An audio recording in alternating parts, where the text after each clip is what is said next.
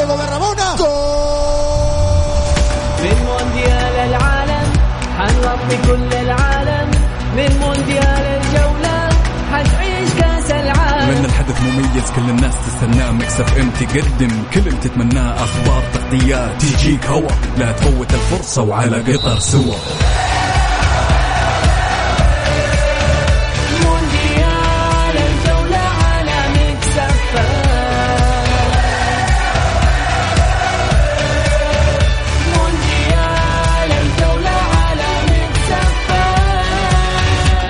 الآن مونديال الجولة مع بسام عبد الله ومحمد القحطاني على ميكس اف ام. ميكس اف ام.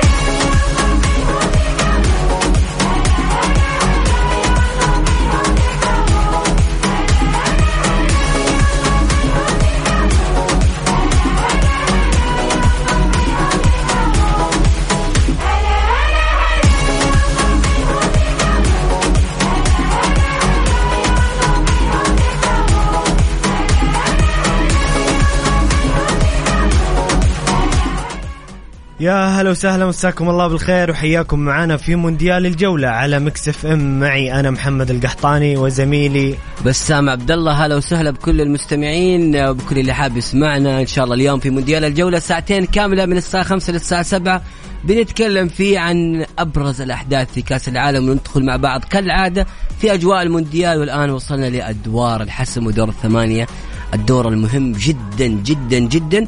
واليوم موضوعنا كذا هو ليس موضوع، احنا دائما نحب نفتح نقاشات مع الجمهور نقولها من البداية عشان اللي قاعد يسمعنا، ونحب الناس اللي تحب الكورة يا محمد. أكيد دور الثمانية مباريات منتظرة، مباريات كبيرة بصراحة. دور الثمانية من أجمل الأدوار في تاريخ المونديال، يمكن 8 منتخبات قوية ورائعة. قولوا لنا إيش توقعاتكم للمتأهلين. خلينا نتكلم عن مباريات بكرة. وإيوه كمان محمد، أيضا إيش المباراة اللي أنت تنتظرها، تتوقع أن هذه أبرز وأقوى مباراة في دور الثمانية؟ إيه طبعا، عندنا كرواتيا والبرازيل، عندنا هولندا والأرجنتين، إنجلترا وفرنسا والمغرب والبرتغال. 4 مباريات نارية وقوية وجميلة، وموعودين بمشاهدة مباريات على أنت مين تشوف يا محمد؟ طيب أقوى مباراة اللي هي المباراة المنتظرة بالنسبة لك؟ بالنسبة لأقوى مباراة أتوقع إنجلترا وفرنسا، نهائي مبكر بسام. والله شوف أنا يعني أنا محتار بين إنجلترا وفرنسا، ومحتار أيضا بين الأرجنتين وهولندا. بس بأمانة أنا أشوف إن مباراة الأرجنتين وهولندا حتكون الأبرز، لأنه الأرجنتين طموحاتها على منتخب الرتم قاعد يرتفع، وهولندا شفت اللي ماشي هو ساكت، هذا تخاف منه دائما. احنا كنا نقول بس تحت الهواء ودنا كذا الارجنتين والبرازيل نصف نهائي. والله شوف كذا تعطي نكهه للمونديال، لقاء كذا كلاسيكو ديربي امريكي جنوبي بين منتخبين عريقين.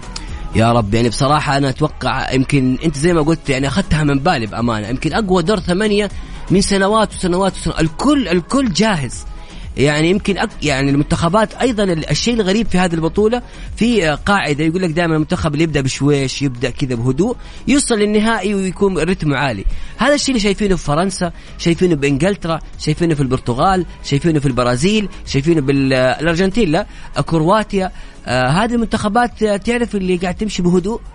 الان وقت الانفجار، وقت انه كل منتخب يظهر بشكل كامل. يعني امس حتى البرتغال في المباراه الماضيه يعني رونالدو ولياو دكه، اتوقع برضو المدرب كان يعمل هذا الشيء، انه دور الثمانيه حيكون لازم يكون عندي رونالدو ولياو جاهزين. فانت شاركني برايك اللي قاعد تسمعني الان، قل لي ايش اهم واقوى مباراه بالنسبه لك في دور الثمانيه، وقل لي ليش. لان انا ما ابغى احد يقول لي مثلا الارجنتين هولندا ليش بدون ما في سبب، لا اديني سبب. محمد قال الانجلترا وفرنسا لانه العطاء والاسماء الاوروبيه والاسماء الموجوده. انا قلت الارجنتين وهولندا لذكريات 98 والمباراه الجميله بين هولندا والارجنتين وهدف بيركامب الرائع، فدائما مباراتهم ممتعه. انت ليش تختار هذه المباراه؟ قل لي اقوى واهم مباراه بالنسبه لك تشوفها في دور الثمانيه وليش. ارسل لي تعليقك على الواتساب على الرقم 054-88-11700. عيد الرقم محمد. شاركونا بآرائكم وتعليقاتكم مع ذكر الاسم فضلا لا أمرا. إيش أكثر مباراة تشوفها قوية في دور الثمانية في كأس العالم قطر 22؟ الرقم 054-88-11700.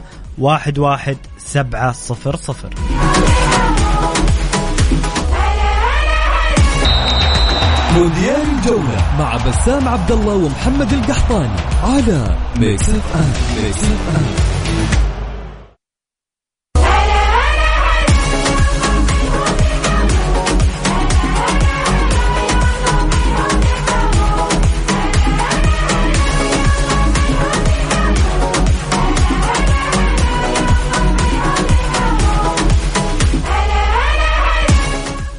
يا هلا وسهلا، مستمرين معاكم في مونديال الجولة على ميكس اف ام.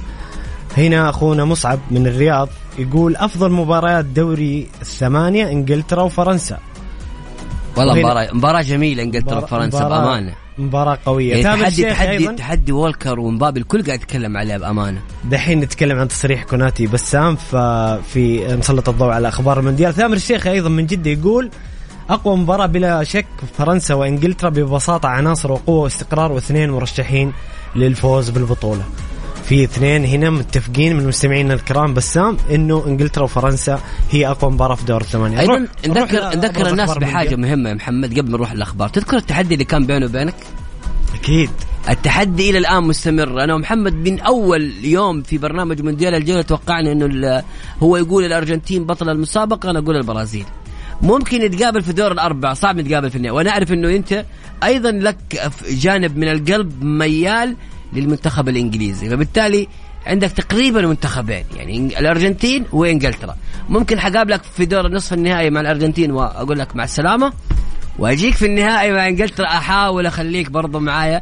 لا شكلك يا بسام وانت في قطر ما تدري، انا صرت ميال منتخب ثاني كمان، ما عندي مشكله هو ياخذ اللقب. ارجنتين هولندا الله اوكي يا اخي كذا، هولندا يكون عندها والله يستاهل، حرام هولندا ما يكون عندها كاس عالم. ثلاث نهائيات كاس العالم كلها خسروها، ان شاء الله يعني لو وصل للنهائي الرابع اتوقع انه بعدها حتمنى لهم الفوز. جميل جميل بسام، نروح ونسلط الضوء على أبرز أخبار المونديال وآخر المستجدات في المونديال.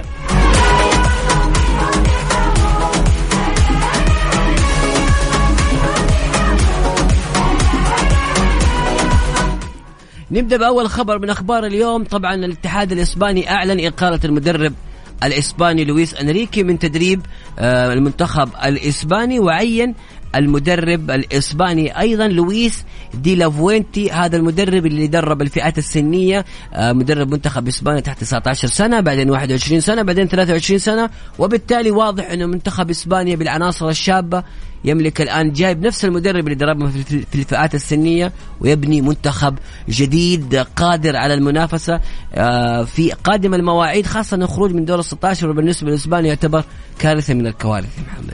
والله بسام بالنسبة لي القرار غريب جدا. لويس أنريكي مدرب من المدربين التوب كلاس في كرة القدم، مشروعه مع المنتخب الأسباني لم يكتمل لسه، هو تو بنى هذا المنتخب.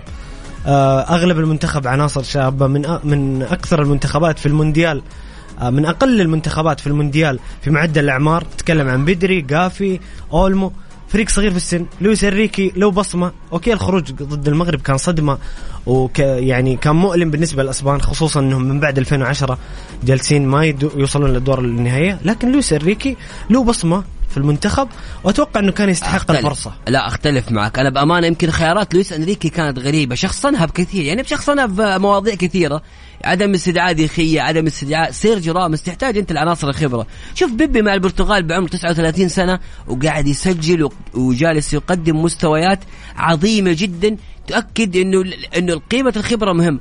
وجود سيرجي راموس بالرغم من انه قلب دفاع لكن كان له تاثير كبير جدا داخل غرف الملابس في التدريبات وايضا في الملعب. في النهايه انت تقول عشان راموس عمره كبير ومستواه متوسط وتروح تستدعي بوسكيتس وجوردي ألبا، هنا علامه استفهام كبيره جدا وتستغرب. بس سمح لي، بوسكيتس مع المنتخب يقدم اداء ممتاز يعني مع منظومة المنتخب، مع قافي وبدري بيقدم مستوى أوكي. في اعتراضات على مستوى برشلونة، في استفهامات كثيرة، لكن مع المنتخب أنا أشوف إنه بوسكيتس يعني كان قرار موفق من أنريكي إنه يأخذ. ما حمان يقول إنه قرار، لكن أنت إذا استدعيت بوسكيتس وجوردي ألبا هل حتكون عندك مشكلة في استدعاء سيرجي راموس؟ على الدكة أنا معك اتفق. يعني بصراحة قرارات غريبة من اختيارات أنريكي، كانت من البداية غريبة، والإقالة أنا أشوف أنا مستحقة وممكن جت متأخرة وبعد صدمة، يعني أتوقع أن القرار متأخر بالنسبة لمنتخب إسبانيا. طيب جميل بسام، نروح الخبر الثاني. كوناتي لاعب المنتخب الفرنسي ومدافع ليفربول يقول على كلامك بسام قبل شوية، يقول لا أطيق الانتظار لرؤية المعركة بين مبابي ووالكر، كيف ستكون معركة السرعة هذه يا محمد؟ خاصة أنه هنا حسب المعلومة أنه كيليان مبابي هو أكثر لاعب ساهم بالأهداف في كأس العالم حتى الآن، 7 مساهمات، 5 أهداف وتمريرتين حاسمة. مبابي هو السوبر ستار، هو العنصر اللي إذا وقفته في منتخب فرنسا أنت وقفت المنتخب الفرنسي كامل، فالتحدي والصراع كبير. وشوف أنا لي وجهة نظر وحنتكلم فيها بعد المباراة إن شاء الله. مبابي سيكتسح والكر، أنا والكر من اللاعبين اللي أشوفه بدنيا ممتاز جدا ورائع، لكن فنيا صعب، فاللاعب المهاري يتعب والكر. زائد على ذلك إنه مبابي سريع، وبالتالي والكر بسرعة اللي هو معهود فيها ما حيقدر يجاري فيها، يعني ما حيقدر يجاري فيها مبابي، وبالتالي المواجهة حتكون جميلة، وأتوقع مبابي حيكتسح والكر. أتوقع أنا أتفق معك إنه مبابي ممكن يتجاوز أي مدافع في العالم بمهارته وسرعته، لكن ساوثجيت لازم نشوف حل إيقاف مبابي مو عن طريق لاعب واحد، ولا لازم تكون منظومة تكتيكية. وقفة الفريق في الملعب لازم يكون مثلا المحور يساند والكر، ستونز يكون قريب، يقللون المساحات على مبابي، رغم أنه في الجهة الثانية عثمان ديمبلي يعني لاعب خطير أيضا. فمباراة صعبة، مباراة صعب توقعها. أهم شيء ساوثجيت ما يتفلسف يا محمد، دوبا تحت الهواء كنا نتكلم، ما يتفلسف ويرجع تشكيلة 3 مدافعين. لا ما أتوقع بس يعني خلك هو استقر على 4-3-3 في كأس العالم، هذا ما تدري يمكن يجيك أنت تعرف ساوثجيت بمفاجآته الغريبة اللي يسويها. يعني أنت خليك مستمر ماشي بعطاء كويس، أسماءك ممتازة، أنت هجوميا قوي، وبالتالي ما يحتاج. هو مشكلته بسام إنه ساوثجيت أقل خانات عنده فيها مشاكل أو عنده شح في المواهب وفي العناصر هي قلوب الدفاع. فإني ألعب 3 دفاع ما أدري، أنا أحس أنها صعبة. ممكن شوف ممكن يلعب والكر سنتر ثالث ويلعب أرنولد كوينج باك، يعني يلعب بخماسي.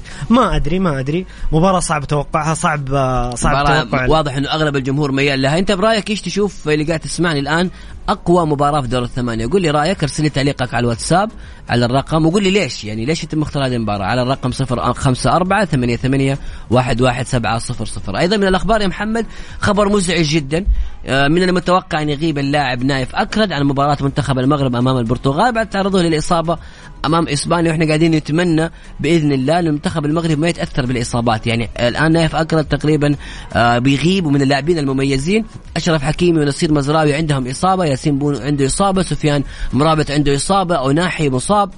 الأسماء الإصابات في منتخب المغرب كبيرة من قبل البطولة، إن شاء الله ما تأثر عليهم، وبإذن الله البدلاء بيكون فيهم الخير والبركة في منتخب المغرب بإذن الله. بس ما أتوقع يغيبون الأسماء كلهم.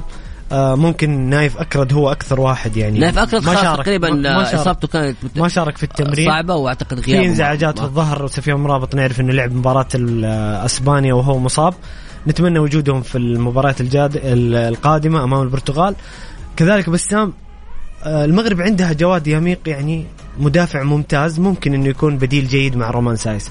نروح الخبر الثاني.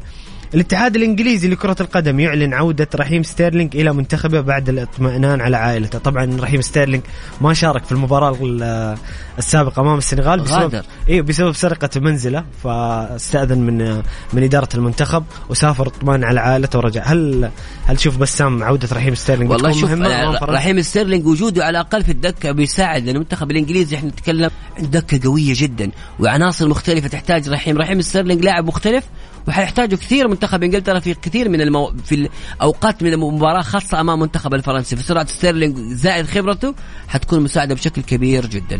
أيضا من الأخبار اللي موجودة عندنا هنا، الاتحاد البرتغالي لكرة القدم ينشر بيان ينفي فيه الإشاعات التي قالت أن كريستيانو رونالدو هدد بالرحيل من منتخب البرتغال بسبب جلوسه على الدكة، ويؤكد أن رونالدو متحمس وملتزم بالكامل مع المنتخب. وأكد الاتحاد أن رونالدو يصنع رقما قياسيا فريدا كل يوم في خدمة المنتخب الوطني والبرتغال، والذي يجب احترامه، والذي يشهد درجة عالية من الالتزام لا جدال فيها من رونالدو تجاه المنتخب الوطني. أيضا رونالدو غرد تغريدة وحط صورة المنتخب ونفى كل الإشاعات اللي قاعد تظهر وتحاول زعزعة البيت البرتغالي وكريستيانو رونالدو، ضرب رونالدو مع المدرب سانتوس. أعتقد أن رونالدو قام بالتصرف الصحيح والتصرف المطلوب منه، أنه يدعم المنتخب ويحافظ على الأجواء الصحية والبيئة المناسبة في غرف الملابس. مهم جدا، تتكلم عن كريستيانو ممكن تكون هذه أو غالبا تكون آخر كأس عالم، رونالدو يحاول يحافظ على الأجواء. شيء جميل منه إنه رغم وجوده في الدكة تقبل دوره في الملعب وشاف المنتخب كيف فاز وبنتيجة كبيرة. رونالدو لو تقبل هذا الشيء وحافظ على الأجواء في غرفة الملابس ممكن البرتغال توصل بعيد في البطولة وإن شاء الله ما توصل قدام المغرب. هذه هي، احنا امام المغرب اهم شيء انها ما توصل، وان شاء الله باذن الله مغربنا بقى ما حيقص يا رب يا رب. اعزائي المستمعين الكرام قولوا لنا ايش رايكم في دور الثمانية، ايش اقوى مباراة تشوفها في دور الثمانية في هذا المونديال، ومين تتوقع يتأهل من مباراة كرواتيا والبرازيل وهولندا والارجنتين؟ شاركنا عن طريق الواتساب على الرقم 054-88-11700. مونديال الجولة مع بسام عبد الله ومحمد القحطاني على ميكس اف ام.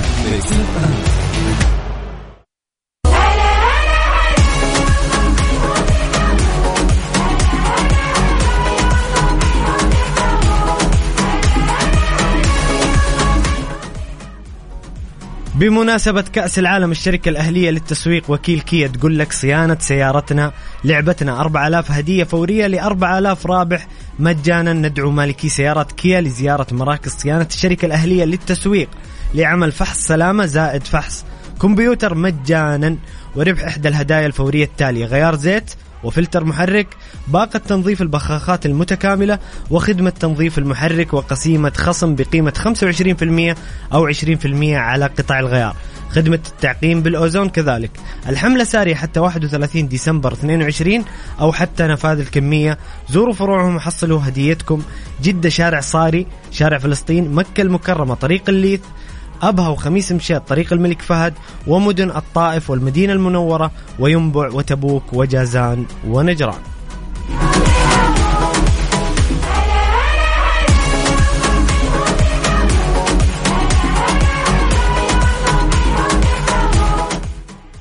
هنا أخونا عادل الجحيفي يقول: أتوقع فوز إنجلترا على فرنسا، لأنه إنجلترا أكثر منتخب منظم تكتيكيا على مستوى العالم، والمغامرة المغربية سوف تصطدم بصخرة البرتغال لأنها مجهدة بدنيا وذهنيا وأيضا عناصريا.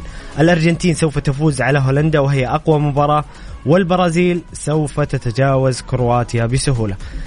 هذه توقعات أخونا عادل جحيفي. صراحة باين أنه ما شاء الله خبير ومتابع جيد للمونديال، واضح ما شاء الله عليه، يعني اختار اختيارات جيدة، قراءة فنية. طيب، قراءة رائعة. للمشاركة معنا ارسلونا على الواتساب على الرقم 0548811700.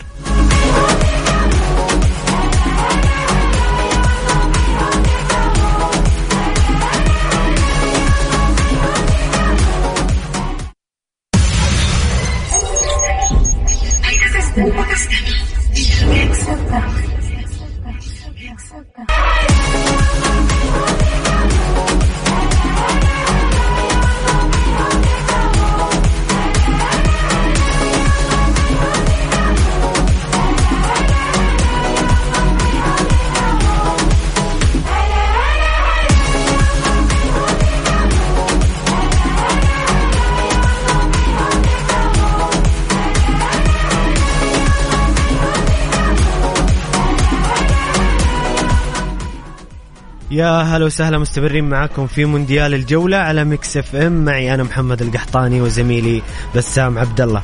بسام، نكمل أهم التصاريح والمستجدات في المونديال. رئيس الفيفا انفنيتو يقول: لم يعد هناك منتخبات صغيرة ولا منتخبات كبيرة. فعلا الفوارق الفنية في هذا المونديال، يعني ما شفنا نتيجة كبيرة إلا مرتين يمكن في دور المجموعات. بصراحة في تقارب في المستويات، في مستويات فنية من منتخبات أقل في التصنيف قارعت الكبار.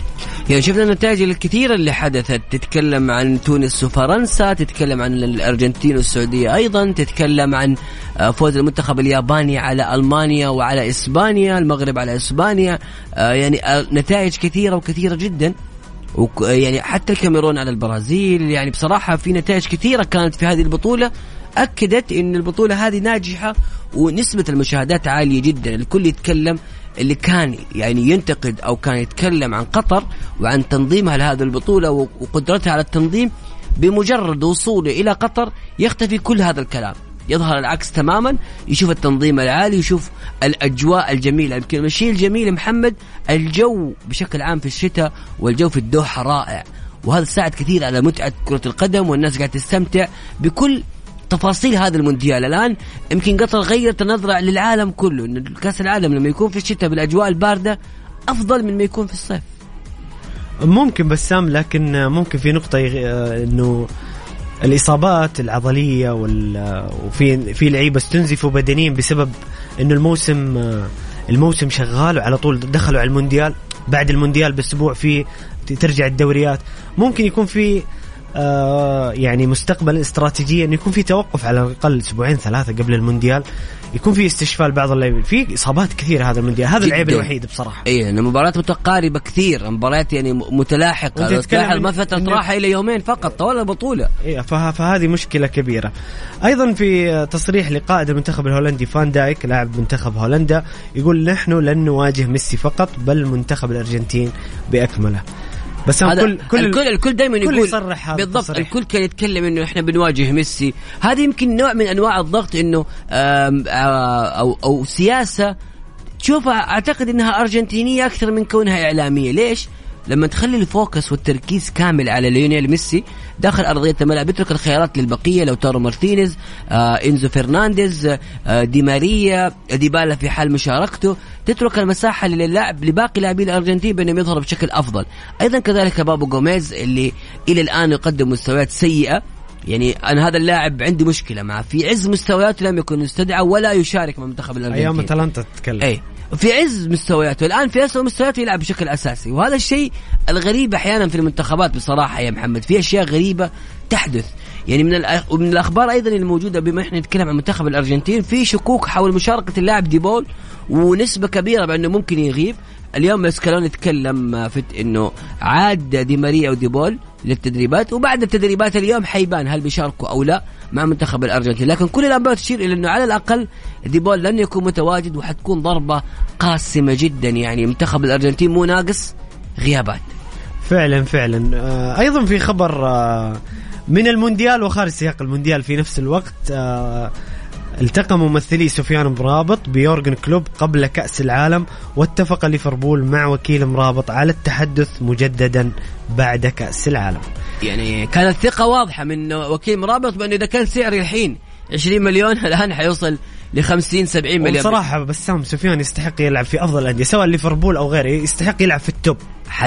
أتبغى أزعلك شوية، شوف سفيان مرابط إحنا متابعين الدوري الإيطالي نعرف أن اللاعب هذا مستوى متألق، سعره بالنسبة لقيمة الأسعار اللي موجودة في الدوري الإنجليزي تتكلم عن 140 مليون، بما أنه إذا ماغواير واصل ل 85 مليون، فبالتالي بما أنه السقف كذا في الدوري الإنجليزي، فعلى الأقل 100 مليون على الأقل لاعب بهذه المواصفات في الدوري الإنجليزي. أنا أتوقع بسام أنه يخرج بسعر أقل. لكن الهدف الرئيسي سفيان يستحق أنه يلعب في أكبر أندية أوروبا، يستحق. فرونتينا نادي كبير، وأنا أنا على الصعيد شخصي أحب فرونتينا من أيام روي كوستا، ولكن سفيان مرابط يستحق أن يلعب في التوب ليفل. بصراحة لاعب متكامل.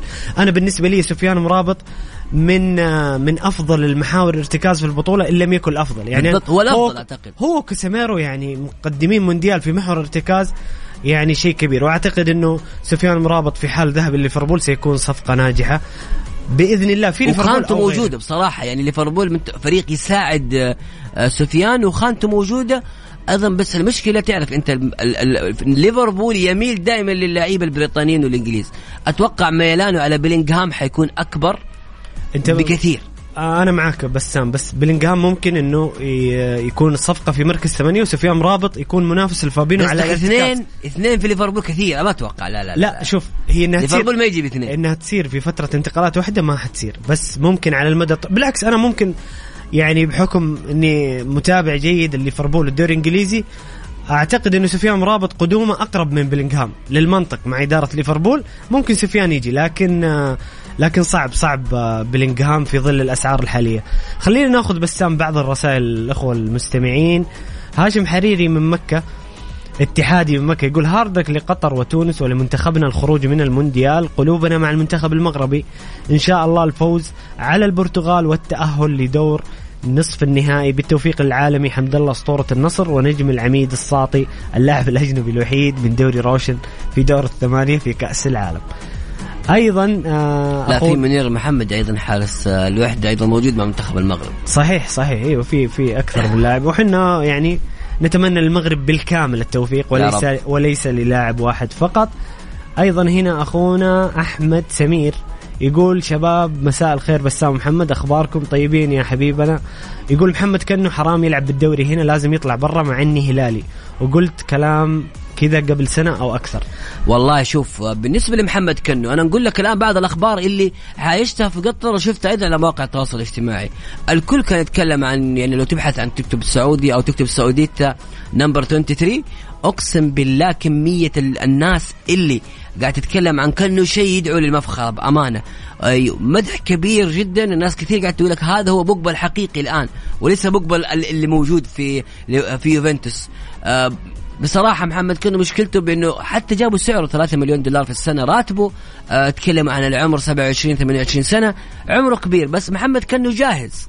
يعني أنت ما تروح تأسس محمد كنو جاهز لأنه يروح لنادي على الأقل متوسط إلى مرتفع, يعني نادي من الأندية اللي تشارك في الدوري الأوروبي, تشارك في دوري المؤتمرات, وممكن تشارك في دوري أبطال أوروبا, ليش لا, ولكن يروح للتوب ليفل للدوريات الخمس الكبرى. أعتقد حيكون له بصمة كبيرة. محمد كنو قدم بطولة مميزة بكل ما تعني الكلمة من معنى, هو أبرز لاعب في المنتخب السعودي مع سعود عبد الحميد. أنا أتفق معك بسام ومع أخوي أحمد سمير, محمد كنو قدم مونديال بصراحة, يعني بالذات المباراتين الأولى, يعني محمد كنو كان من أفضل لاعبي البطولة في دور المجموعات في مركزه. محمد كنو كان من أفضل اللعيبة في التمريرات التقدمية, في الضغط على حامل الخصم, أرقام وإحصائيات كثيرة. اليوم بسام قرأت في بعض الصحف التركية, قرأت خبر عن اهتمام بشتكاش في ضم محمد كنو لفريقهم. طبعا بشتكاش احنا ما نتكلم عن نادي وسط, نتكلم عن نادي من افضل انديه تركيا ونادي شارك في دوري ابطال. شوف بشكتاش من الانديه اللي محمد تكون محطه للذهاب لاوروبا. يا سلام دايم عليك بسام, انا مع انه اللاعب يروح نادي متوسط, ما يروح على طول التوب ليفل, يتدرج. صح محمد كنو يعني اكبر من السن اللي احنا نتكلم عنه في الحلقات السابقه, نبغى اللعيبه يحترفون 22 21, بس محمد كنو ممكن يروح يلعب بشتكاش ويقدم مستويات ويلعب في دوري الابطال. يعني شوف بشكتاش من الأندية الكبيرة واللي دائما تكون زي ما يقول محطة, هي الترانزيت تبعك لتروح لأندية كبيرة في أوروبا, فذهابك إلى تركيا ترى جميل, ولكن السؤال المهم هل بشكتاش العرض اللي حيقدم لمحمد كنو مناسب لقيمة اللاعب, لأنه اللاعب يستلم 3 مليون دولار في السنة الواحدة على الأقل. يعني إذا بيخرج محمد كنو, هذا وجهة نظري ووجهة نظر المنطقي, إذا بيخرج محمد كنو يجب أن يكون بسعر أعلى, يعني لازم يكون بسعر أعلى. وأتمنى أن محمد كنو أعتقد إذا بشكتاش من الأندية الجميلة, وأيضا ذهابه للبرتغال ممكن يكون بشكل رائع جدا. محمد نطلع لفاصل, بعد الفاصل إن شاء الله ندخل في الساعة الثانية بإذن الله, نكمل مع مستمعين الكرام في ساعتنا الثانية, بنكمل تفاصيل أخرى, مواضيع جديدة, تقارير مختلفة عن كأس العالم, ونتكلم عن عدة مواضيع فيما يخص كأس العالم إن شاء الله بعد الفاصل. اللي بيشارك معنا برأيك إيش أكثر مباراة مهمة تشوفها في كأس العالم في دور الثمانية, المباراة المنتظرة اللي حتشوفها الأقوى وليش؟ أرسل لي تعليقك وقول لي إيش هي أهم مباراة بالنسبة لك على الرقم 054-88-11700. أحمد سمير هنا كاتب لي تعليق أخير على كنو, يقول باتريك فييرا السعودية. تعرف يا محمد لو كنو التزم بهذه الكلمة بالتحديد, قلتها كثير, محمد كنو في أفضل موسم له كان مع خصوص مع الهلال كان في مركز 6. مشكلة محمد كنو الوحيدة إنه اللي حواليه إنه هو شخصية مقتنع إنه هو مركز 8, وهذا شيء خاطئ. أنت يا محمد كنو ستايلك باتريك فييرا. إذا محمد كنو وضع باتريك فييرا أمامه ولعب في مركز 6, والله وصدقني حيكون له بصمة كبيرة في أوروبا, لأنه بنيته تساعد على هذا الشيء. أنا أتفق معك, أنا أشوف أنه عنده الجودة في المركز 6 ومركز 8. محمد كنو يقدر يلعب في المركزين بنفس الكفاءة. ارسلوا لنا توقعاتكم, خلينا نكمل بعدين النقاش. انت برضو النقاش أيضا يعني حتى الجمهور يقدر يشاركنا فيه. بس محمد كنو يا محمد ترى لم ينجح في, يعني ما قدم المستوى العظيم في مركز 8, مستوى جيد عكس مستوى 6 اللي الكل يذكره أيام خصوص, أداء خرافي كان في تلك المركز. جميل جميل بسام. نذكركم برقم التواصل 0548811700. افصلوا بالنقاش بيني وبمحمد، افصلوا في النقاش بيننا انا وبسام، وارسلوا لنا على الواتساب على الرقم 0548811700.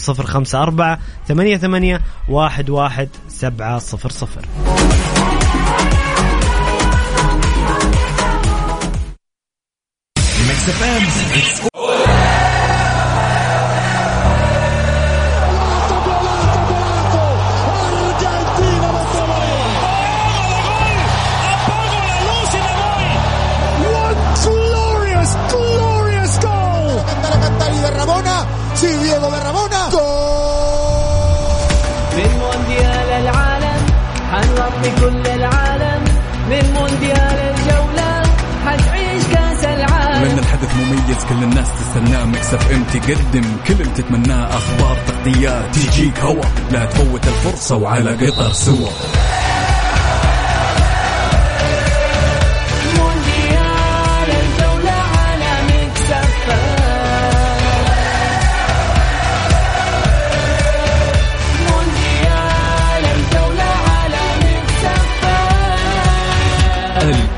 مونديال الجولة مع بسام عبد الله ومحمد القحطاني على ميكس اف ام. ميكس اف ام.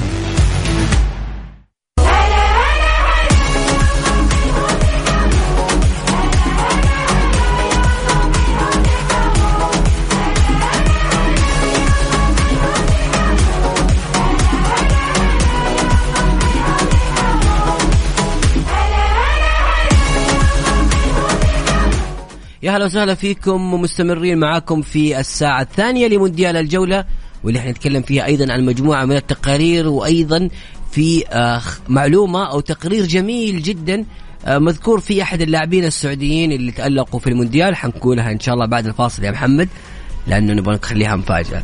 يعني محمد خلينا نقرأ الرسائل ولا نخليها بعد الفاصل؟ نخليها بعد الفاصل. بسام طبعا اليوم كان في من حساب الفيفا يتكلمون عن أفضل اللاعبين اللي شاركوا لأول مرة في المونديال. كثير من النجوم والمواهب في جميع المنتخبات، وبنفصل في لاعب سعودي. تمام، في لاعب سعودي. الله، انت قاعد تسمعني الآن كذا خلال 5 دقائق اللي قاعد تسمعني، فكر واتساب بسرعة وقول لي مين تتوقع.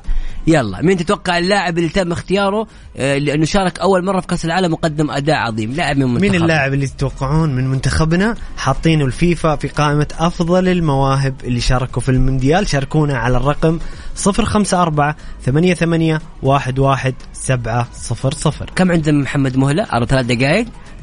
3 دقائق. وكذلك شاركونا بتوقعاتكم مباراة الغد، وإيش أقوى مباراة تشوفونها في دور ال8 في المونديال. طبعا بكرة عندنا مباراة البرازيل وكرواتيا، ومباراة هولندا والأرجنتين.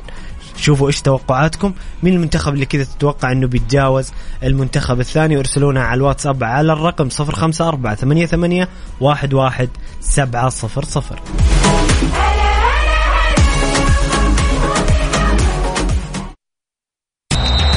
مونديال الجولة مع بسام عبد الله ومحمد القحطاني على ميكس اف ام. ميكس اف ام.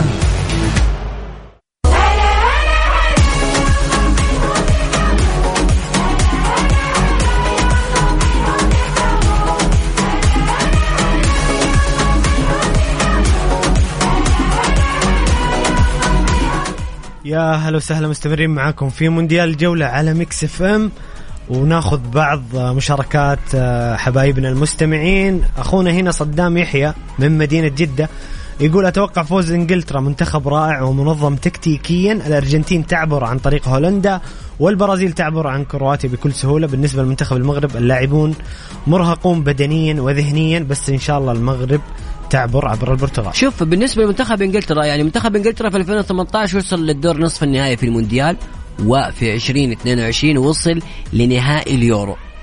المنطق يقول أنه منتخب إنجلترا هو بطل كأس العالم، يعني إذا كان بيستمر على نفس هذا العطاء. بصراحة ساوثجيت بالرغم من الانتقادات الكبيرة اللي قاعد تطال هذا المدرب، إلا أنه قاعد يقدم منتخب إنجليزي لم يشهد يعني منتخب إنجليزي مميز غاب عنا من سنوات وسنوات طويلة جدا، من الستينات تقريبا من شهد المنتخب الإنجليزي صامد، ويظل يعني يروح في البطولات، يروح لمناطق بعيدة جدا، يروح للنصف النهائي للنهائي.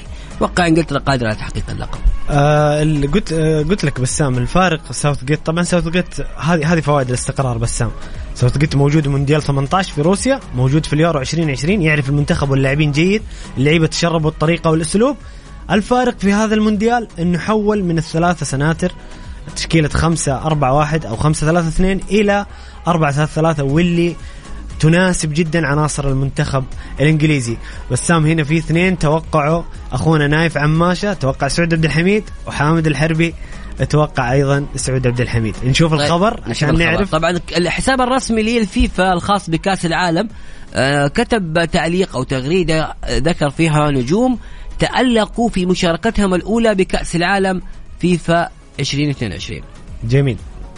الاسم الأول هو لاعب منتخب البرازيل فينيسيوس جونيور, بعدين كذلك من الأسماء الموجودة لاعب منتخب المغرب المميز عز الدين أوناحي, كذلك لاعب منتخب ألمانيا جمال موسيالا, أيضا من منتخب إنجلترا جود بيلينغهام وبوكو ساكا, هذا منتخب إنجلترا. من الأرجنتين إنزو فرنانديز صاحب الهدف الجميل أمام منتخب المكسيك, بابلو غافي من منتخب إسبانيا, تشاوميني من منتخب فرنسا, جوانكو راموس اللي هو اللاعب المتألق مع منتخب البرتغال صاحب الهاتريك الأول في المونديال في المباراة الأخيرة أمام سويسرا, أيضا أيمن دحمان من منتخب تونس حارس المنتخب التونسي, وكذلك عيسى العيدوني أيضا لاعب ونجم منتخب تونس. من المملكة العربية السعودية زي ما ذكر الأخوان اللاعب سعود عبد الحميد اللي قدم بطولة عظيمة جدا, لقطات رائعة سعود عبد الحميد, إشادات كبيرة من كل المتابعين الأجانب, والكل توقع أنه هذا اللاعب يستحق أنه يلعب في أكبر أندية أوروبا, خاصة بهذا العمر والثقة الموجودة والعطاء الكبير اللي يقدمه اللاعب سعود عبد الحميد. أيضا آخر اسم كذلك الاسم المغربي المميز نصير مزراوي. أعتقد قائمة جميلة فعلا, كلهم يستحقون التواجد كأفضل المواهب في هذا المونديال, وقدموا بصمتهم بشكل كبير, ومنهم طبعا نجمنا ونجم المنتخب اللاعب سعود عبد الحميد. نأخذ بعض الأسئلة من المستمعين بسام, في كذا أسئلة جميلة. أخونا وصديقنا فواز اللي دائما يتحفنا بمشاركاته يقول ويكند مونديالي جميل على الجميع, باقي 10 أيام على نهاية المونديال الاستثنائي, ذكريات وأهداف وأحداث ستبقى طويلا, باقي 8 مباريات ستلعب على 5 ملاعب بانتظار البطل على استاد لوسيل. نصيحة اللي ما عنده اهتمام بالمونديال وعنده مشاوير وتسوق فالفرصة أمامك. أسئلتي اليوم ناخذ أسئلته كذا ونتناقش فيها بشكل سريع. بسام يقول لماذا لا تستطيع كرواتيا إنهاء مبارياتها في الأدوار الإقصائية خلال 90 دقيقة, فإما أن تخسر وإما أن تفوز بركلات الترجيح. طبعا أتوقع فواز قصده مونديال 18 والآن والآن أول مباراة كرواتيا كلها بركلات الترجيح تتأهل. شوف بالنسبة لمنتخب كرواتيا هذا الأسلوب اللي يعتمد فيه على قوة اللياقة البدنية والصلابة الذهنية لمنتخب كرواتيا. منتخب كرواتيا ما عنده العناصر, ما عنده المواهب الكبيرة اللي تملكها البرازيل, تملكها الأرجنتين, تملكها البرتغال, ما عندهم ذيك المواهب, فبالتالي يلجأ دائما إلى اللعب بهدوء. الاتزان يملك ثلاثي مرعب في كرة القدم في الوسط, مودريتش وبروزوفيتش وكوفازيتش, هذا الثلاثي يقدر يمسك كرة لمدة 120 دقيقة ما يخليك تاخذها, وبالتالي هذه قوة المنتخب الكرواتي, الهدوء, اللعب على أخطاء الخصم وتمريرات حاسمة, ويحاول يخطف المباراة بالانتظار لأطول فترة ممكنة, وهذا أسلوب واضح من زلاتكو مدرب منتخب كرواتيا, نجح فيه في كأس العالم 2018 وإلى الآن ناجح فيه في كأس العالم 2022. أتفق معك بسام, وأضيف أنه بسبب معدل أعمار المنتخب الكرواتي يحاول يوزع المباراة على أجزاء, يحاول أنه ما يستنزف بدنيا اللعيبة, معدل أعمارهم كبير. أيضا أخونا فواز يقول بعد إقالة الريكي ماذا نتوقع من لويس دي لافونتي ولماذا لم يختار روبرت مارتينيز؟ تكلمنا عن لويس الريكي والمدرب الجديد اللي بالنسبة يعني هم بالنسبة لهم محمد الاسم, بما أنه متدرج في الفئات السنية والأسماء اللي موجودة في منتخب إسبانيا الشابة, أعتقد خيار ذكي من منتخب إسبانيا لبناء جيل قادر على المنافسة في كأس العالم القادمة. أختلف معك بسام, مدرب أسباني منتخب دائما مرشح للبطولات, مطالب بالبطولات, خبرة لافنتي في المستوى العالي قليلة. أنا بصراحة شخصيا لويس الريكي إلى الآن مصدوم من قرار الإقالة, وفي تدري إيش الأخبار اللي كانت, طبعا انتهت الآن بعد تعيين فونتي, يقول فواز لماذا لم يختار روبرتو مارتينيز؟ والله فواز روبرتو مارتينيز مع بلجيكا السنين هذه كلها ما له أي بصمة بصراحة. لا فاشل مو ملاعب محمد لازم تكون لا فاشل بأمانة. أنا عندي مشكلة كبيرة مع منتخب بلجيكا, أسماء كبيرة دخل ملعب كان فاضي. هو فشل بصراحة. وأسماء كبار في السن, يعني تتكلم عن قلوب دفاع مارو 35 و 36 سنة, ألدرفايلد, ويعني ليش منتخب بلجيكا دائما بهذه الأسماء, نفس الأسماء الموجودة من عام 2014 هي نفسها موجودة حتى الآن في منتخب بلجيكا. لا مارتينيز أبدا خيار غير صحيح. هل سنرى التراخي والتهاون من البرازيل بعد ضمان رصيدها المونديالي حتى البطولة القادمة؟ أقصد بعد خروج ألمانيا وعدم تأهل إيطاليا. ما أعتقد فواز, ما أظن المنتخب البرازيل بيلعب بكل جدية. يقول ما الحلول المناسبة للمغرب أمام البرتغال في ظل الإصابات؟ بسام ايش رايك؟ شوف, امام البرتغال ان شاء الله باذن الله المنتخب المغربي قادر على ان يستعيد اللاعبين اللي عندهم اصابات, يعني تقريبا نايف اكرت هو ممكن الوحيد اللي ما حيشارك, حيتم تعويضه. منتخب المغرب الحلول موجوده, حل التكتيك, وايضا من الاشياء المميزه في وليد الركراقي وفي منتخب المغرب انها منظومه كامله على الاسماء في دكه بدلاء المغرب. كل اسم ينزل يصنع الفارق ويظهر بشكل قوي, يحاول يظهر نفسه بالشكل القوي, وبالتالي دائما وخاصة منتخبات المغرب العربي اللي تبغى تثبت نفسها في أوروبا دائما توقع الشيء الكثير من أي لاعب في دكة البدلاء. جميل. السؤال الأخير من أخونا فواز, هل ستلعب إنجلترا على الهجمات المرتدة والدفاع القوي أمام فرنسا؟ حاط كذا مواجهة مبابي وماغواير. أنا ما أعتقد أنه إنجلترا تستلعب على الهجمات المرتدة مع ساوثجيت, بالعكس في بناء من الخلف وفي استحواذ على الكرة. وبالنسبة لمبابي وماغواير, مبابي بيلعب جهة والكر وستونز, هذا تكتيك ديشام بأنه يكون مبابي متواجد على الجناح الأيسر أو مهاجم أيسر في ظل وجود جيرو كرأس حربة صريح. وإيقاف مبابي مهمة صعبة جدا على المنتخب الإنجليزي, ويعني من اللاعبين اللي صعب جدا أنك توقفهم مبابي, ولكن يجب أن يكون المنتخب الإنجليزي عنده خطة لإيقاف مبابي. شاركونا بآرائكم وبتعليقاتكم حول مباريات الغد وتوقعاتكم لمن يتأهل من مواجهتي كرواتيا والبرازيل, وكذلك مواجهة هولندا والأرجنتين, على الرقم 054-88-11700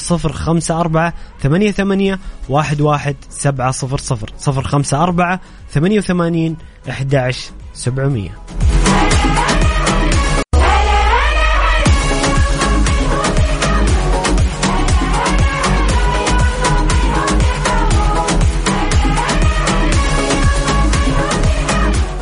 عشان تعرف قيمة وأهمية وقوة منتخب المغرب وأحقيته في التأهل لدور الثمانية, الآن هنا قدامي قائمة أفضل المنتخبات دفاعيا في كأس العالم المتواجدة حتى الآن في ربع النهائي. رقم 1 منتخب المغرب, استقبل فقط هدف واحد كان من نايف أكرد بالخطأ في مرمى. بعدها إنجلترا, هولندا, البرازيل, كرواتيا كل منهم استقبل هدفين. بعدين منتخب الأرجنتين اللي استقبل 3 أهداف, بعدين فرنسا اللي استقبل 4 أهداف, وأخيرا منتخب البرتغال ب5 أهداف. هذه أكد لك يا محمد أن منتخب المغرب لم يتأهل بالصدفة أبدا. أيضا في رقم ثاني, بس ما تعليقك على الدفاع المغربي. الصراحة منظومة المغرب الدفاعية منظومة بالكامل رائعة وقوية جدا. تتكلم عن 4 لاعبين يلعبون في أفضل أندية أوروبا, قدامهم سفيان مرابط وأناحي وسليم أملاح, يوسف نصيري يشارك في الدفاع. بصراحة منظومة صنعها وليد الركراكي جميلة جدا. إحصائية بسام تدل على كلامك وتدل على معلومتك, اللاعبين الأكثر افتكاكا للكرة في كأس العالم, الأول أشرف حكيمي 17 افتكاك, المركز الثاني مين؟ نصير مزراوي 13 افتكاك. تخيل أنه الأول والثاني من منتخب المغرب. طبعا إبراهيم كوناتي مدافع منتخب الفرنسي 13 افتكاك أيضا, المتألق بصراحة إبراهيم كوناتي مع منتخب الفرنسي. وأيضا في المركز الرابع والخامس بالتساوي خليدو كوليبالي وفرانكي ديونغ ب12 افتكاك. فعلا منتخب المغرب يقدم مونديال عظيم على جميع الأصعدة وبالذات في الجانب الدفاعي. تتكلم أيضا أن المنتخبات اللي واجهتها المغرب لعبت أمام بلجيكا ثاني العالم في التصنيف, لعبت أمام كرواتيا اللي الآن دور الثمانية واصلة, لعبت أيضا أمام كندا المنتخب اللي قدم أداء عظيم, وأيضا أمام إسبانيا اللي دكت كوستاريكا بسباعية. أي شخص يعني يشكك في أحقية المغرب, لا المغرب منتخب منافس وزيه زي المنتخبات اللي تقدر تقول تنافس على البطولة. ليش لا بالعكس بسام, حتى في منتخبات إلى الآن يعني تقدر تقول لم تختبر بشكل كبير. إنجلترا إلى الآن لم تختبر من فريق, يعني ممكن نقول السنغال نوعا ما منتخب قوي, كذلك فرنسا ما لعبت إلى الآن يعني مباراة مع فريق مرشح لللقب أو فريق ممكن متوقع قبل البطولة أنه يوصل دور الثمانية أو النصف النهائي. بصراحة مشوار المنتخب المغربي كان صعب وشاق، ولكن أثبتوا جدارتهم عن استحقاق. أيضا هنا أخونا حمد مصباح من الرياض يقول أتوقع البرازيل والأرجنتين يصعدوا إلى نصف نهائي كأس العالم. أيضا أخونا دفع الله محمد يقول أتوقع أقوى مباراة الدور الثمانية إنجلترا وفرنسا بحكم عندهم أفضل لاعبين في أوروبا، من بعدها أسود الأطلس وأخوان الدون. الله الكل محمد متفق على إن إنجلترا وفرنسا هي أقوى مباراة، يعني ترى الأرجنتين وهولندا ذكريات. والله بس عم نتكلم عن اثنين مرشحين، الأرجنتين وهولندا ذكريات، وهولندا فانخال مختلف تماما عن أي هولندا ماضية. هولندا فانخال فريق مركز، فريق لاعب بتكتيك رائع، عندهم عناصر جميلة، ديونج في المحور، فان دايك في قلب الدفاع، أيضا عندهم حل غريب اللي هو دومفريس ظهير أيمن، هذا اللاعب يسجل أهداف وأيضا صانع في مباراة أمريكا، صنع هدفين وسجل هدف، وبالتالي منتخب هولندا من المنتخبات اللي لا يجب أن يسهم الكل، يعني راكن منتخب هولندا على جنب وحاطين حصالة. تدري ليش بسام؟ لأنه المنتخب الهولندي ممكن لأول مرة يلعب في المونديال بأسلوب لعب مختلف عن الإرث الكروي الهولندي. صحيح. في انتقادات كانت في دور المجموعات كبيرة جدا من لاعبين سابقين وأساطير في المنتخب لفان خال وأسلوب اللعب. نتكلم عن فان باستن، خولت، فان در فارت، مو عاجبهم أسلوب اللعب ولكنه فعال في الملعب. يعني أنا تعرف بسام، يمكن تكلمنا قبل كذا، فان خال كان عندي مشاكل معاه يعني من زمان، على بدأت من إنه لعب ريكلمي جناح وما كان يلعب في مركز 10، لكن فان خال صنع منظومة لعب دفاعية ممتازة جدا، يلعب بال5-3-2، يلعب على التحولات والمرتدات، أسلوب جديد على المنتخب الهولندي. منتخب هولندي دائما مبادر هجوميا، دائما يستحوذ على الكرة، دائما يصعد في مناطق أعلى في الملعب. منتخب هولندي جديد كذا، تحسه منتخب متوسط في كأسلوب لعب ولكنه فعال، وإلى الآن ماشي كويس. أيضا من الإحصائيات دائما يقول لك شوف لغة الأرقام، أحيانا تبين لك شيء كثير من الأرقام اللي تذكر. هولندا لم تخسر في آخر 19 مباراة ضد منتخب غير أوروبي، يعني منتخبات الغير أوروبية هولندا في آخر 19 مباراة لم تخسر. هو الآن حتواجه الأرجنتين منتخب غير أوروبي، وهذا شيء إيجابي. نقطة أخرى أيضا، المدرب فان خال وصل للمباراة 19 أيضا دون أي هزيمة مع منتخب هولندا، أرقام كبيرة لهولندا. تعرف اللي ماشي بخطة صامتة هذا هو المنتخب الهولندي. أتوقع أنه حيحدث مفاجأة أمام الأرجنتين، ممكن كل شيء ممكن في هذا المونديال.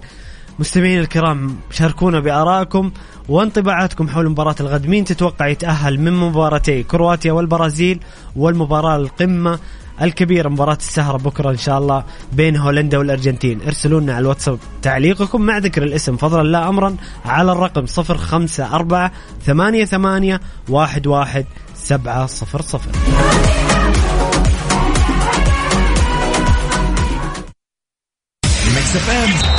مونديال الجولة مع بسام عبد الله ومحمد القحطاني على ميكس اف ام.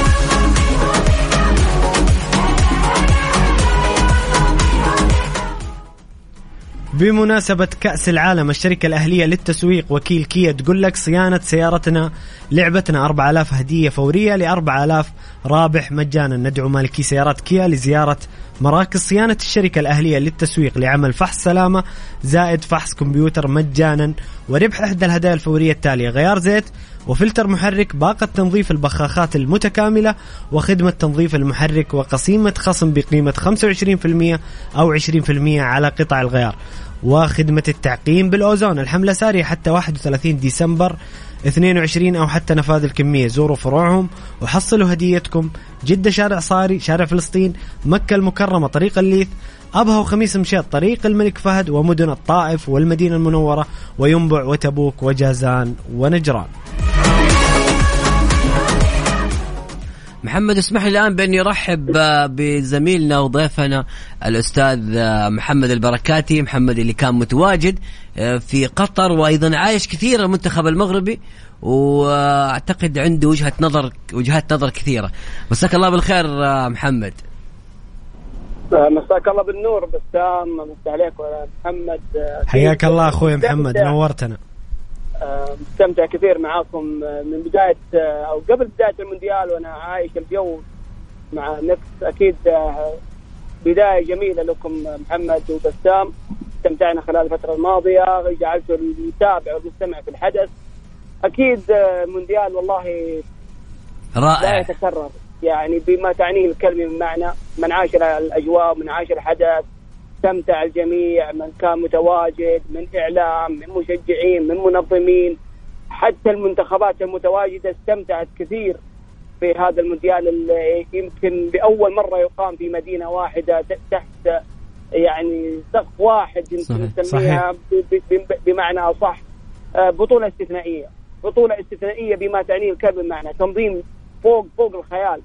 تتخيل تحضر مباراتين في اليوم كإحنا كإعلاميين أو 3 مباريات، هذا كان شيء مستبعد ويعني ويستحال في كؤوس العالم الماضية. اليوم أنت تقدر يعني تحصل على 3 تذاكر مونديالية في يوم واحد، تحضر 3 مباريات قوية. يمكن انفنتينو حضر كل المباريات يا محمد، يعني جاء انفنتينو حاضر كلهم، حتى المباريات اللي كانت في وقت واحد كان يحضر شوط ويلحق الشوط الثاني، وهذا شيء يعتبر شيء جديد على رؤساء الفيفا. أول مرة يحضر رئيس الاتحاد الدولي جميع مباريات الفيفا. صحيح.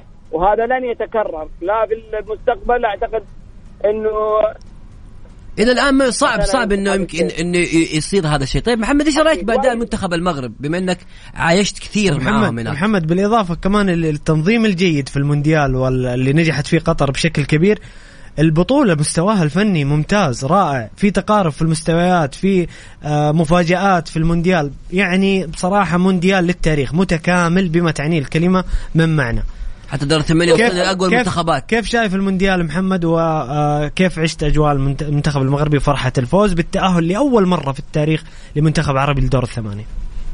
طبعا الفروقات بين المنتخبات بدأت كثير كثير متقاربة، ما نقول صارت فيها ندية وفيها يعني ند بالند، ولكن متقارب لحد ما كانت فيها نتائج الكبيرة اللي كانت في السابق. صحيح في مباراتين، يمكن مباراة كوستاريكا هي ومباراة إيران مع المنتخب الإنجليزي، وكوستاريكا مع إسبانيا، ولكن صحيح. بالمجمل بتتكلم عن كأس عالم ما تتوقع من اللي راح ينتصر. منتخبات الآسيوية بدأت تفرد عضلاتها في كؤوس العالم، المنتخب الياباني يطيح بالمنتخب الألماني ويخرج كما أخرجوا المنتخب الكوري في المونديال السابق. صحيح. اليوم تتكلم عن المنتخب السعودي يقدم نفسه بشكل رائع، الجميع توقع أن المنتخب السعودي راح يكون الحلقة الأضعف، راح يكون يمكن يستقبل أكثر والأهداف من المنتخب الأرجنتيني، ولكن فوز المنتخب على الأرجنتين ووضعه أمام بولندا بشكل رائع وتقديم مستوى وخسارة يمكن كانت محبطة لنا جميعا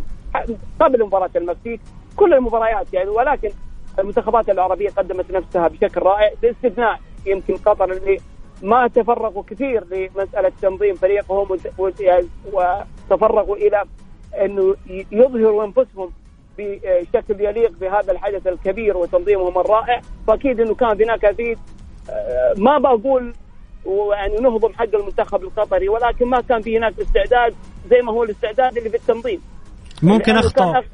ممكن أخطأ محمد، عذرا، ممكن أخطأ الاتحاد القطري في توقف الدوري من مايو، يعني كان توقف مبكر جدا، كان اللاعبين القطريين بعيدين عن رتم المباريات بشكل كبير، يعني تتكلم عن 5 شهور أتوقع صعبة في إنك تخش مونديال وأنت منقطع عن اللعب. بسأل محمد، بسألك إيش رأيك بأداء منتخب المغرب والوصول اللي غير مفاجئ بحسب الأرقام اللي لهذا الدور؟ بس اسمح لي أطلع لفاصل، بعد الفاصل بس ما رأيك في منتخب قطر منتخب المغرب، خاصة أنك أيضا حضرت لهم مباريات وكنت قريب جدا من هذه البعثة.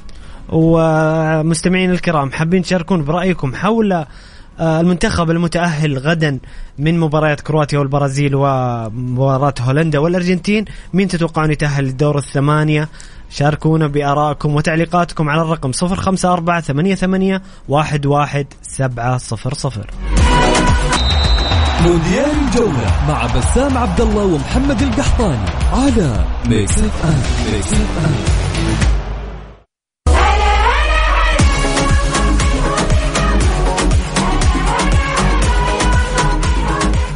يا هلا وسهلا، مستمرين معكم في مونديال الجولة على ميكس اف ام. وقبل ما نروح لمحمد أخونا محمد بس أقرأ هنا تعليق أخونا حامد يقول أنا أتوقع الضلوع الأربعة هولندا والبرازيل فرنسا والمغرب، يا رب المغرب. وأيضا سؤال يقول أخونا هنا مو كاتب اسمه أو ممكن الاسم فوق، لكن عموما هل أصبح المتعة نصيب من كرة القدم أو الوصول للهدف هو الأهم؟ زي كرواتيا دائما تصل بدون متعة، بينما البرازيل تمتعك حتى لو خرجت في أي جانب تنضمون. أنا دائما أنضم للمتعة، وأنا كمان أنضم للمتعة والبرازيل. ونسأل محمد أخونا محمد البركاتي، تنضم للمتعة أم النتائج؟ المتعة أكيد لازم تتحقق وتتحقق معها النتائج. المتعة لوحدها لا تكفي، والبرازيل بعد مونديال 82 إلى اليوم الحالي نتكلم إنه البرازيل كان يستحق كأس العالم، ولكن النتيجة بالنهاية راحت للمنتخب الإيطالي وروسي اللي حط أمال وقلوب البرازيليين وحط متعة كرة القدم بذلك الوقت.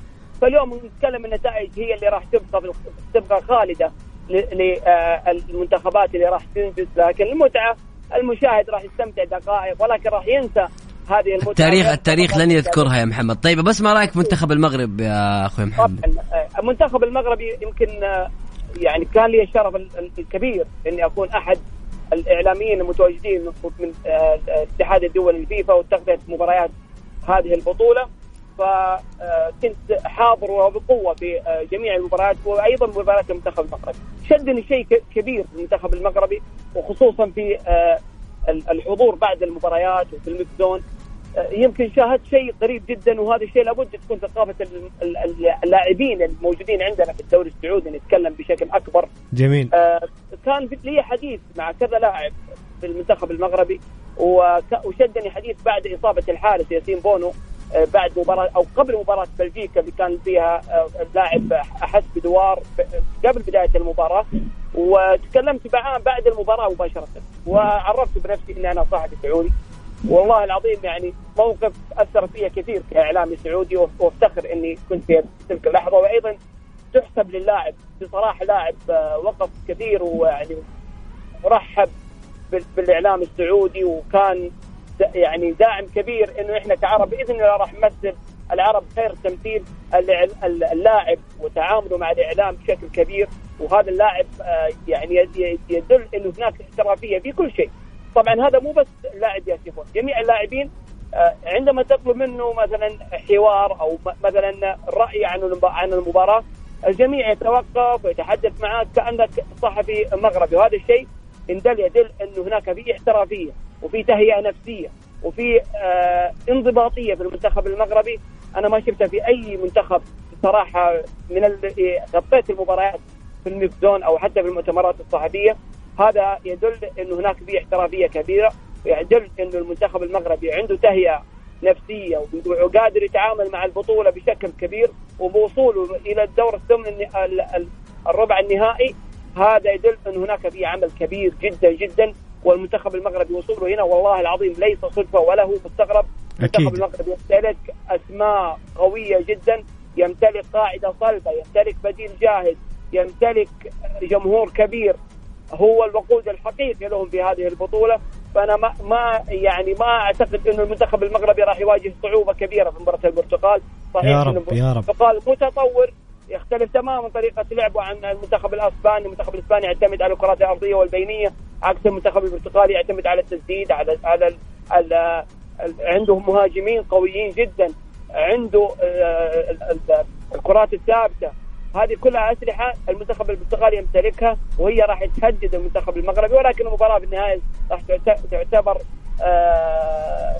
50-50 بين المنتخبين. يا رب إن المنتخب المغربي يبيضها يا محمد، وهذا وصوله. وحتى لو قدر الله خرج المنتخب المغربي فهو إنجاز يحسب للكرة العربية، يحسب لليوت الأطلسي، إنجازنا جميعا.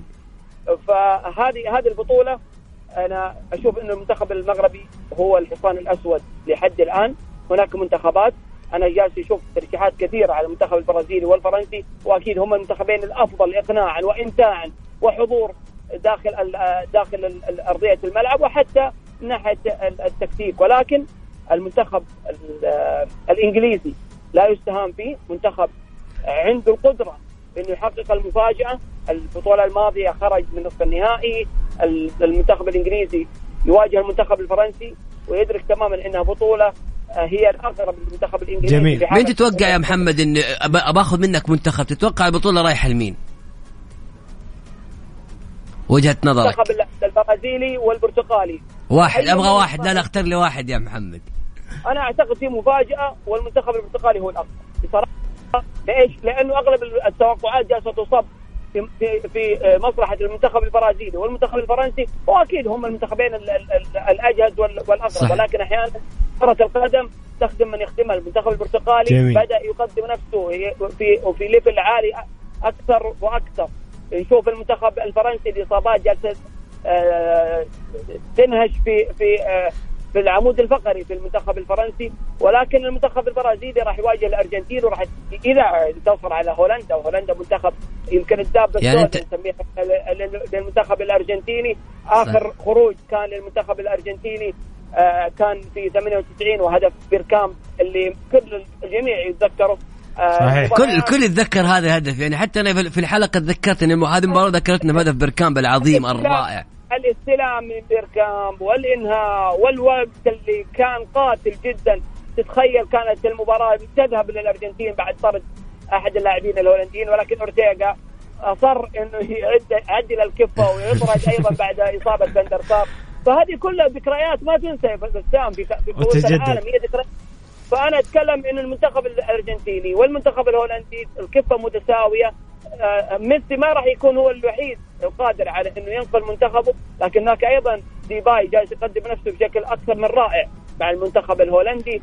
فاكيد المباراه راح تكون جميله. بكره حيكون يوم الجمعه يوم اليوم احنا اخذنا اجازه يا محمد، وبكره حنكون ان شاء الله. محمد ايضا انا باك توعدنك تكون معنا ايضا في باقي الحلقات هنا، تجينا تزورنا في الاستوديو ان شاء الله. إذاعة مكتب إما بسام أنت أكيد أحد العارفين بهذا الشيء، وأنا دائما أكون متواجدا في مكتب إم، وحضوري دائما هنا من أجل أنه يكون المتابع والمستمع دائما مطلع على أحد أو الأبرز الأحداث الرياضية. وأكيد بسام راح يكون مستمتعين سواء كنت أنا موجود. برنامج مكتب إم والجولة دائما يمتع بوجودكم. نورتنا أخوي محمد بقراءتك وتحليلاتك الجميلة، يعطيك ألف عافية، ونلتقي إن شاء الله في المواعيد القادمة بإذن الله. في أمان الله. في أمان الله.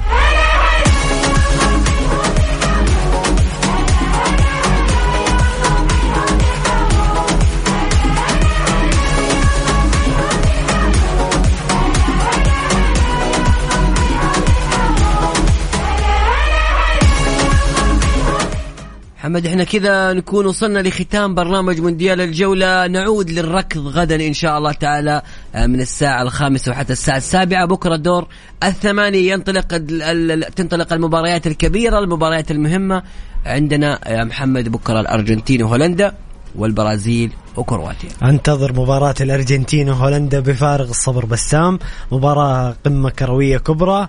حنا كذا وصلنا لنهاية حلقتنا اليوم، أتمنى تكونوا استمتعتوا معنا في الحلقة. نلتقي غدا في نفس الموعد من الساعة 5 وحتى 7 مساء. خليكم على السمع، وفي أمان الله.